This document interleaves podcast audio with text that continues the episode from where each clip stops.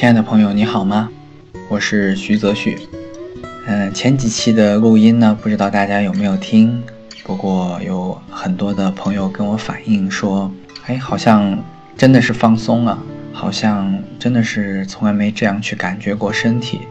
嗯，也有的朋友说会有情绪，甚至很多身体里面特定的部位都会有一些反应，甚至有地方会有点痛。那我想说。这些可能都是正常的，啊，那这种正常并不意味是，啊，我们生活的常态，而是说，其实我们不知道我们身体承受着什么。所以接着这个话说，我也想说一说今天这一段录音的主题，就是跟大家谈一谈，可能这一段呢不会有太多的引导，不过会让大家有一点思考吧。那这个话题就是放松，所以如果你愿意，仍然可以去找一个舒服的姿势，或坐或躺，嗯，听着我说，可能就只是听着我说，并不像是一个探讨。不过呢，我的观点未必真的是对的，所以说，你可以带着我的观点去问问自己。可以问自己一些问题，比如说，放松对我来说意味着什么？对于中国人来说，很多时候，放松意味着偷懒，放松意味着你不努力、不认真、不够一丝不苟，甚至有的时候，放松意味着逃避。那这其实都是很有意思的观点，而这些观点的背后。啊，如果大家学过一些心理学，啊，关于语言或者说哲学方面的一些逻辑的话，那它其实内在这些观点背后都是有一些内在的逻辑的。比如说，我们只有努力才是好的；比如说，勤奋是应该的。这其实也跟上一期关于我们进步的一些部分，啊，是会联系的起来的。就是内在，我们会有很多的声音。当我们在做一些事情的时候，那些声音是随时随地会出现的。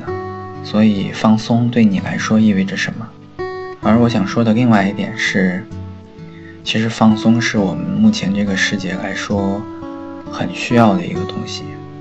嗯，其实我们这个世界上目前放松的方法比过去要多得多。我们可以去。做个 SPA，我们可以去旅游，可以去泡温泉。既然有了那么多可以放松的方法，为什么我还要做现在我在做的呢？啊，为什么我还要尝试让大家去真正的放松呢？那很多时候，可能真的很多时候，我们看起来在放松，我们的心灵、我们的头脑其实没有放松。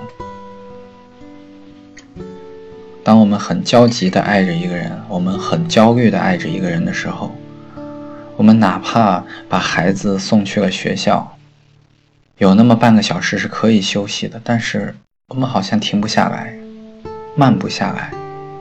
比如说，我们会花很多精力，当我们在有空闲的时候，但是我们的头脑仍然在高速地运作着。究竟什么样？什么样的资源可以嫁接到什么样的资源上？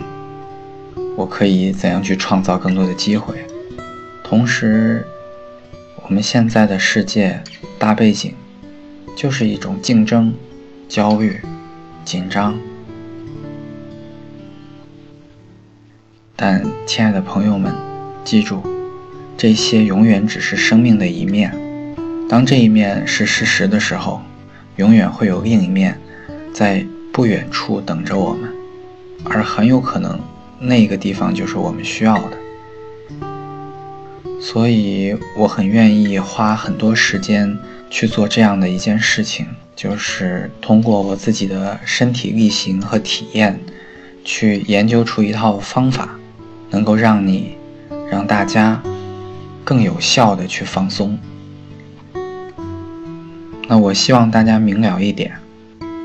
虽然这段音频可以让大家在工作的时候更专注，在需要紧张的时候可以更有效地运用我们的身体。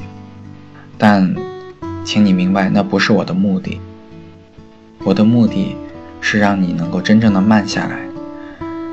如果说快节奏的生活、竞争、去拼搏是一种生活的方式的话，我在这里并不是要让你们放松下来，在更好的回到那种生活当中，而是我想告诉大家，其实有另外一种选择，就是可以慢一点，让你的生命当中同时拥有快速的、有激情的、有动力的生活，也同时拥有像水一样。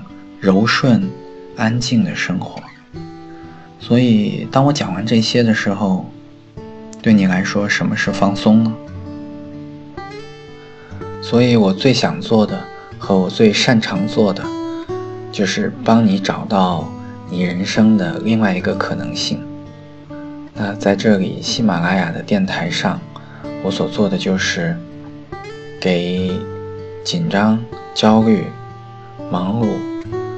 甚至身体僵硬的人，找到另外一面，就是放松、慢和有品质的生命。那我也推销一下自己的心理咨询个案，同样可以帮到你所困扰的，不论是关系、情绪，方方面面。只要你想有内在的改变，心灵上的、身体上的，甚至是信念系统里面的改变，我都有办法帮到你。今天就录到这里，音乐还会继续，那请你也记住，享受，享受这份平静。我是徐泽旭，当然，如果你觉得我的付出是有价值的，欢迎打赏我。